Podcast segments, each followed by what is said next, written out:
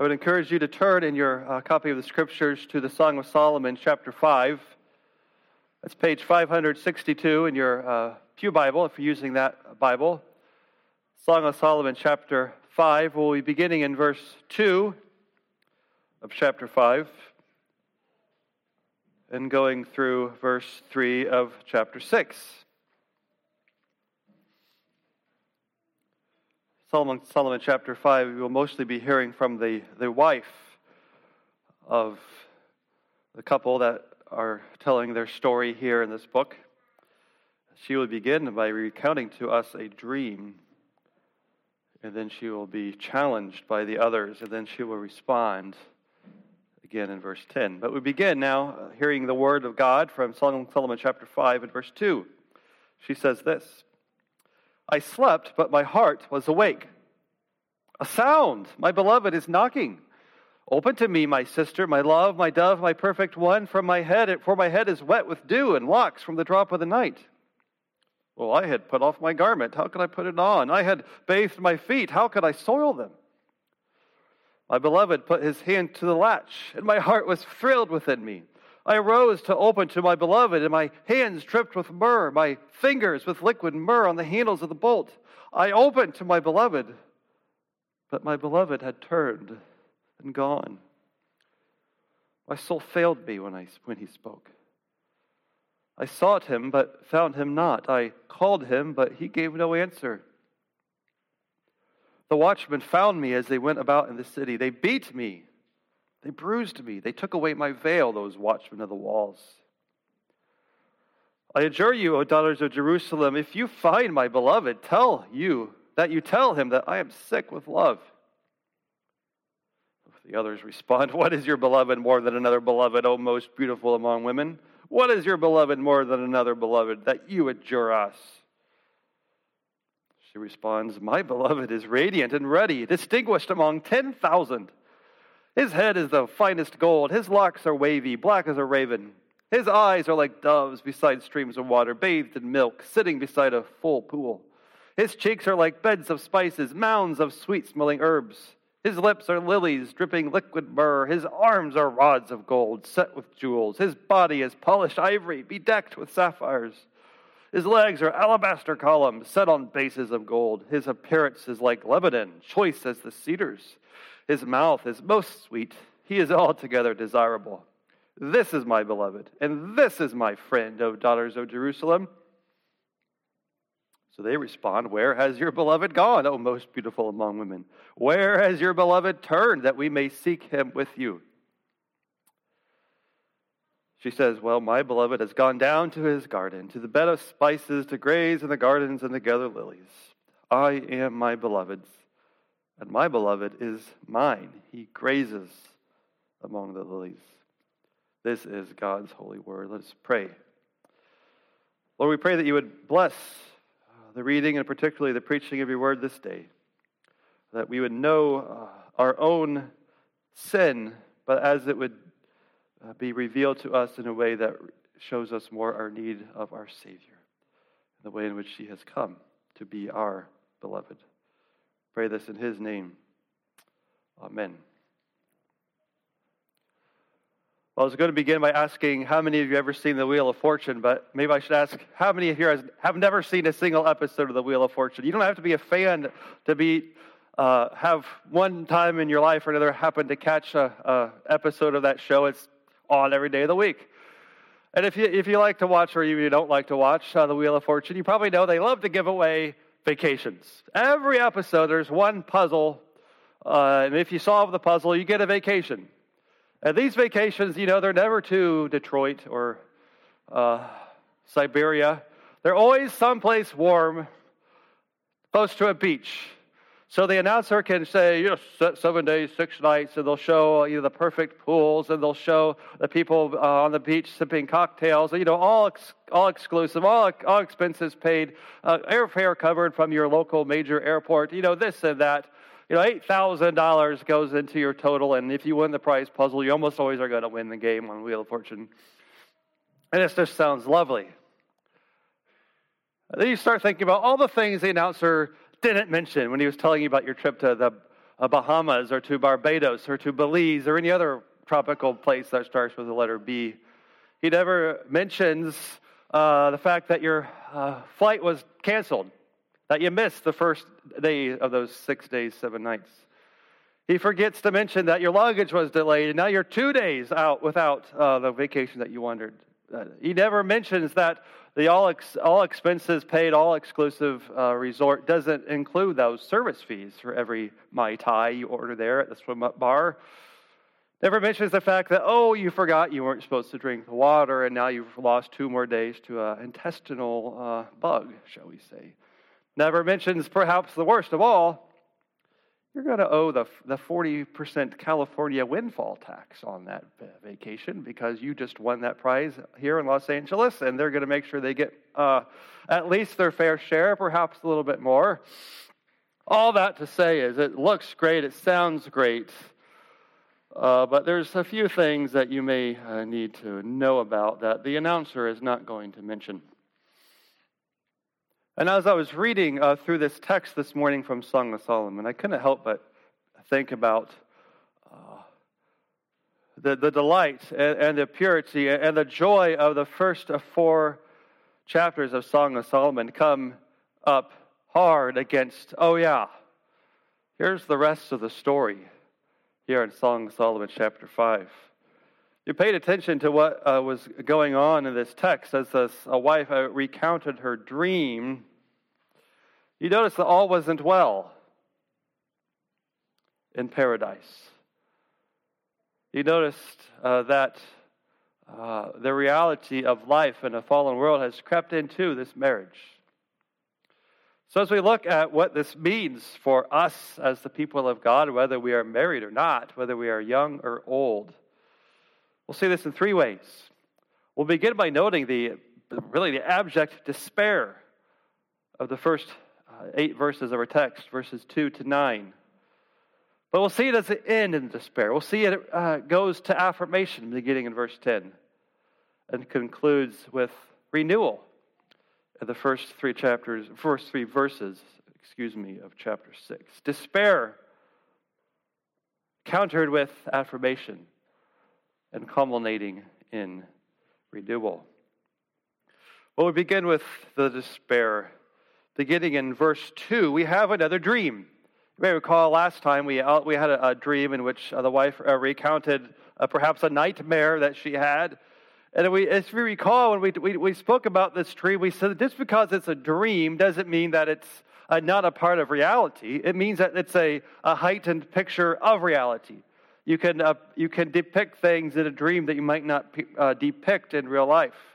And you notice this dream is a little weirder than the last one. It's a little odder than the last one. There's something acute being described here. There's something sharp going on. She tells us in verse 2 I slept, but my heart was awake. That means this is a dream. And she dreams uh, a sound. She dreams that her beloved has come to her, and in verse 2 asks her basically for intimacy. He is uh, seeking to woo her. Although, as you pay attention to the cues, he seems to be a little impatient. Perhaps he is even demanding. And she uh, responds by being indifferent. Verse 3. She says, Well, I, have already put off my garment. How can I put it on? I've already washed my feet. You know, she's making these excuses in her dream of why she doesn't uh, want to be with her beloved. Verse 3 is all about uh, lame excuses. But eventually, uh, the man is persistent. Verse 4, he's uh, continuing uh, to seek to arouse his wife, and she uh, begins to respond. In verse 4 and verse 5, she says, All right, I'm, I'm going to arise out of my bed, come to you, open the door, whatever. But she's overplayed her hand because now he's made herself scarce. How many romantic comedies have you see this play out? demanding man takes a woman longer to warm up, and uh, when she's finally ready, the man has made himself scarce. Open the door, verse 6, he's turned and gone. Where has he gone? Uh, and she now is the one seeking after him. In verse 7, she's uh, dreaming that she's going around town, but she meets the night watchman.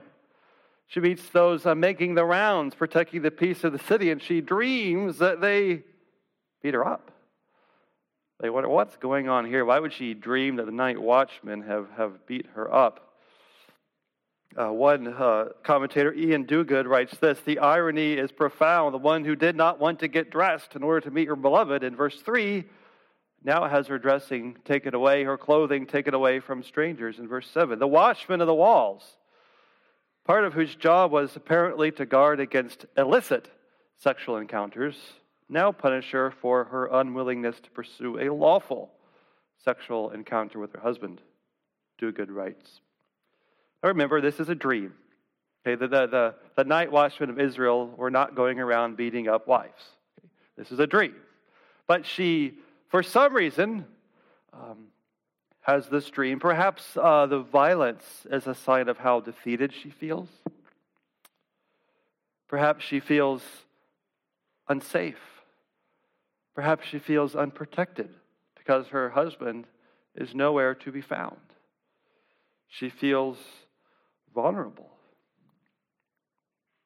The uh, the lack of, of, synchronicity in their marriage, the lack that fact that they are not on the same page, has, and we'll talk more about what that means in a minute, but for now it has caused her so much despair that she dreams that she's unsafe, unprotected, beat up. So she adjures the daughters of Jerusalem in verse 8 If you find my beloved, again in her dream, you know, tell him that I'm sick with love. If you find him, she says. But after getting uh, guff, after getting uh, uh, perhaps a less than warm reception from the watchman in verse 7, now she receives uh, what seems to be sass and mockery from the women in verse 9. I, I, think you have to read these questions, verse 9, in a taunting tone. They, the women say to her, well, What's your beloved more than any other beloved? Oh, most beautiful among women. Uh, perhaps a little jealousy or tongue in the cheek there. What is your beloved more than another beloved that you dress? In other words, they say to her, What's so special about this husband of yours that you think you have to put us under oath to go find him and tell him where you are? And this is shocking. In the light of the first four book, uh, chapters of this book, this at least should be shocking to you as you see the, the tragedy, the way in which sin has entered into this picture. But aren't you kind of glad this is here? Aren't kind of glad that, that Scripture is uh, realistic? Aren't kind of glad that Scripture didn't leave this chapter out? What is the point of including this dream that the woman has? Well, first, first and perhaps most obviously, the Scripture is telling us that no marriage is perfect. And there's no need to pretend like yours is. There's no need uh, to put on airs and pretend like there's never any conflict between you and your spouse. If, if you're not married, if you're thinking of marriage in the future, the message is don't uh, expect perfection. Don't expect Hollywood endings. And, and, if you are counseling or if you're a parent, don't uh, give that expectation to your children that you'll find Prince Charming and he'll, he'll waltz you off on his white steed and everything will be peachy and dreamy and wonderful. Don't be surprised in your marriage when conflict arises. That doesn't mean it's time to throw in the towel if if we put up this false expectation of, of marriage and you have you know the young starry-eyed lovers who are you know think everything's going to go well they get married and the, the honeymoon period lasts however long the honeymoon period lasts and then they have that first argument and they're like i don't know what to do. No one told me about this. I am un, this was not expected. I thought i was going to be you know on that uh, honeymoon period forever. Scripture tells us no no marriage is perfect but it also tells us that just because marriages will have conflict, that doesn't mean it's okay. Oh, you know, if all marriages have conflict and we're having conflict, then yeah, okay. That's just a fact of life, as it were. No, there is real sin here. This is not the way it is supposed to be. The man is impatient, he's demanding. She uh, perhaps is uh, self centered. Uh, perhaps the dream of being up, beat up is sourced in the guilt that she feels. Not sure. Of course, it doesn't always mean in marriage that if there's conflict, both spouses are at fault. Sometimes it is only the husband's fault. And the husband must confess that. Sometimes it is only the wife's fault. But if your marriage is anything like mine, this is the time I don't look at my wife, it's usually a little bit of both. Maybe a little bit more mine. But often, often, often it's both. But not always. And we often uh, perhaps want to rush into assuming that it is uh, one person or the others, when actually it's our job not to point the finger at the other one, is it? But it's to look inside our own heart. But if this text tells us that no marriage is perfect, but that doesn't mean it's okay. It's, it's a sign of sin and of uh, corruption of our own hearts and brokenness. Ultimately, it means we cannot look to others for affirmation and approval of our marriage. If you were going to look for the watchman of the city for affirmation and approval of your marriage, what would you get? Well, evidently you would get violence in her dream. Look to the, her, her fellow sisters of the community, you get sarcasm and sass. It doesn't mean we don't encourage one another in our marriages, we do. But ultimately, the, the approval and the affirmation that we seek isn't even found in our spouse, it's found in the Lord recognizing that He is the one who has placed us in this situation. Scripture tells us He actually tests us, He does not tempt us. But the, the Lord, as a loving Father, puts us through our paces, disciplines us, even and perhaps especially through a lifelong marriage, so that we would find ultimately our affirmation not in our spouse, as important as that is, but in our Savior. For he is the one who will not run away when we come looking for him, but is always near, always ready to hear our complaints and our cries for help. And that, that's really the biggest question, is, is, isn't it? The biggest question is okay, if this is the fact, if this marriage is going through this test, where do they go from here? Will they kind of begin circling the shower drain, getting worse and worse, or will the Lord make something out of this if they will be faithful? And that is why I love where verse 10 goes. Because, because in response to these, uh, these women of the community who say to her, Oh, who's your beloved? You know, what, what makes him so special? It's like, it's like that, that sarcasm and the, biting uh, nature of that remark causes the woman to wake up. Maybe literally, who knows? Causes her to wake up and like, wait a minute, who are you to knock my husband? I may, I may be having conflict with him, but wait a minute, he is my husband. Let me tell you what my husband is like. And she does, beginning in verse 10, uh, you know, describing uh, why she loves and why her, her husband is her man. You want to know what he's like? She says, All right, let me tell you. Verse 10, he's radiant. He's ruddy, meaning he is he has uh, he's healthy in his color. He's distinguished among ten thousand. His head is the finest gold. Verse eleven, verse fifteen, his legs are set on a column of gold. He's gold from head to toe, she says. His locks are wavy. His hair, verse eleven, black as a raven. His eyes, this one you might not know what she means, verse 12. His eyes are like doves beside streams of water bathed in milk. What does that mean? Well, the, the, the dove's uh, comment has to do with the shape of his eyes. He, he has shapely eyes. This was a, a, a part of attraction in the ancient Middle East. You can even think of pharaohs who painted their eyes in a certain way to give it that dove like shape.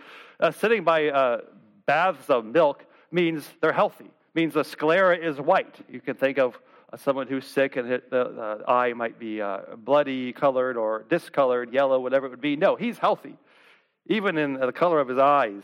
His cheeks are like beds of spices. His, his uh, beard is clean and well kept. His lips, his arms, verse 14, are strong. His body is polished ivory. He is well built, muscular. His legs, including that uh, description, verse 15, are alabaster columns.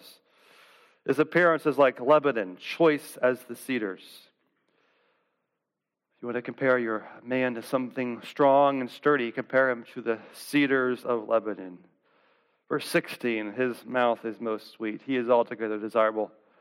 She looks at the women at the end of that verse and says, This is my beloved. This is my husband that you were being so sarcastic about. This is my friend. Don't you love that? Yeah, she has described him. Uh, you could accuse her, I suppose, of being superficial, although no, she's describing him as he truly is. Not merely her man, but her friend, her companion, her mate for life. Dear friends, conflict in marriage, conflict in life, conflict among brothers and sisters in Christ, conflict among siblings, whatever it is, it can either pull you apart or it could bring you together. We know what Satan wants. Satan wants the former. Satan wants conflict in your life to pull you apart, to cause your marriage to fail. What, what does Christ tell us? A house divided among, against itself cannot stand. Satan knows that. Satan wants to drive that meat cleaver right through the heart of your marriage. But this woman,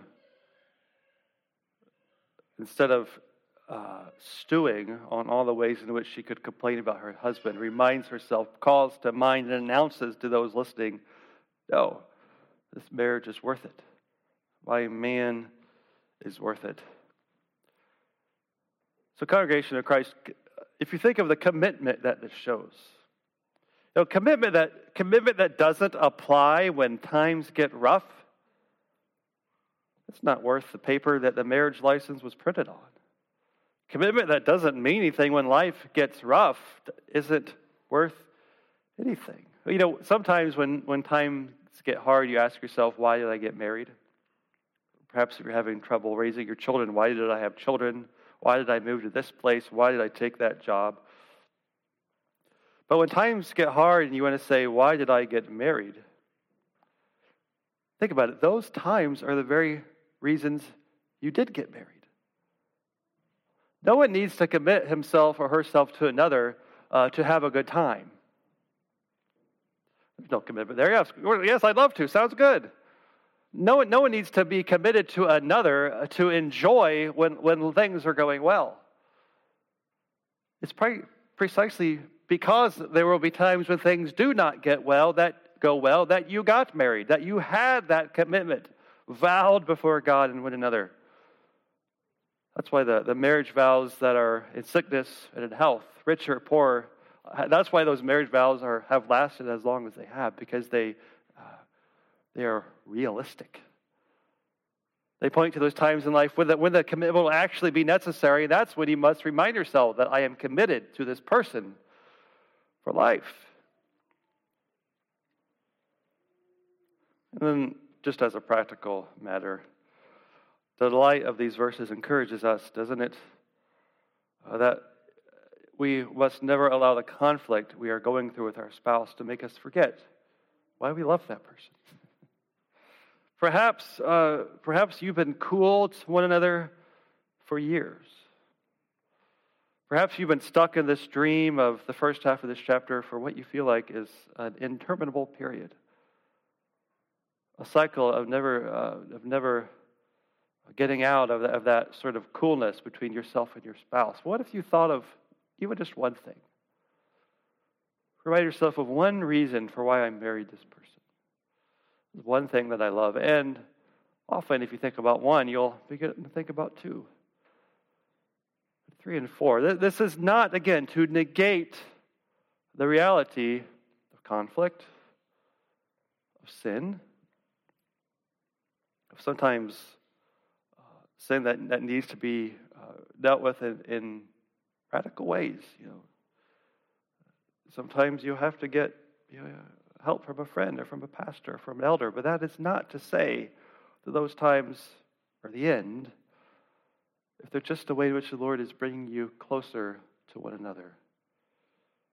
So, in light of this affirmation that the woman makes uh, to the community, we see that it is indeed leading to that renewal the Lord uh, desires to see in our marriages. The first three verses of chapter 6. The chorus reappears in verse 1. We're not quite sure if they're being earnest or sarcastic once again, but in light of the woman's reaffirmation, they say, Well, where is your beloved gone that we may seek it with you? Perhaps they are honestly wanting to help her now, we're not sure. But, but as the answer makes clear, the woman has found her husband, hasn't she? Verse 2 My beloved has gone down to his garden, to the bed of spices. This is always in this book an image of intimacy, of, of grazing among the lilies. Peace has been restored. So, friends, whether it is in marriage, whether it is in a relationship you have at work, relationship with your children, with your fellow brothers and sisters in Christ, your neighbor around uh, the corner, the application in each one of these situations is the same. Friends, we can praise the Lord that despite the conflicts in our own lives, we have a Savior who does not push us away. We have a Savior that, despite our sin, does not flee and make himself hard to find. Book of Isaiah, the Lord comes to his people who have sinned again and again. Isaiah is all about the coming judgment of the Lord. He says, Despite that, I have redeemed you. I have bought you back. You are mine. Isaiah 43 I have called you by name. I have vowed myself to you. I have put myself, my name on you. There is nothing that can cleave that relationship. It was our sins. It was our rebellion. It was our making the things in life that are good, doing all that we can to, to ruin them and to bring conflict. And those, all those things that were nailed to the cross. Did that, did that drive Christ away? No, he went willingly. What did he tell the disciples in the garden? I could have gotten out of this. I could have called down more than 12 legions of angels. Well, I will let nothing separate myself from my task of loving you, of indeed pouring out my very life for you. We are his forever. In glory, Revelation tells us our foreheads will be emblazoned with his name. He will put himself on us forever. So as we walk in this life now, we have that promise confirmed each and every day. Again, not pretending that conflict doesn't exist, not pretending like we don't sin. That's the whole reason uh, we prayed Psalm 32 this morning. When I pretended like everything was okay, my bones wasted, my body turned to dust. But when I opened my mouth and confessed my sin, He renewed uh, my uh, the sense of what has always been true that I am His and He is mine. If the wife If the wife in Song of Solomon 6, verse 3 can say, I am my beloved, and my beloved is mine, then so can Christ. So can Christ look at you and say, I am my beloved's. I belong to the body, and it belongs to me. And if Christ can say that about us, we can say that about him that we are his beloved. We are his, and he is mine. He is ours forever, no matter what. That's the confidence. That's the hope we have as we face any conflict in this world. Nothing separate us from that fact that he is ours and we are his. Let us pray.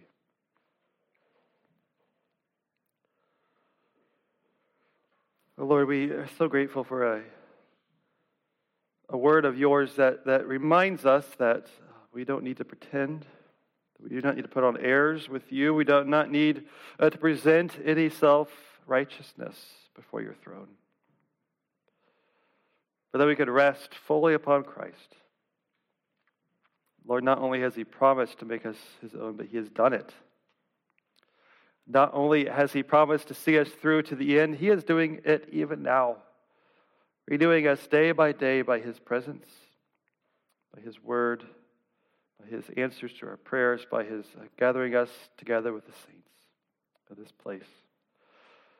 So we ask that that would encourage us, that would transform our way of thinking and our hearts, that we would not be doubtful, that we would not be discouraged despite our sin, but that we would be love with our Savior, and ever more grateful for him as we behold all that he is to us. We pray this in his name. Amen.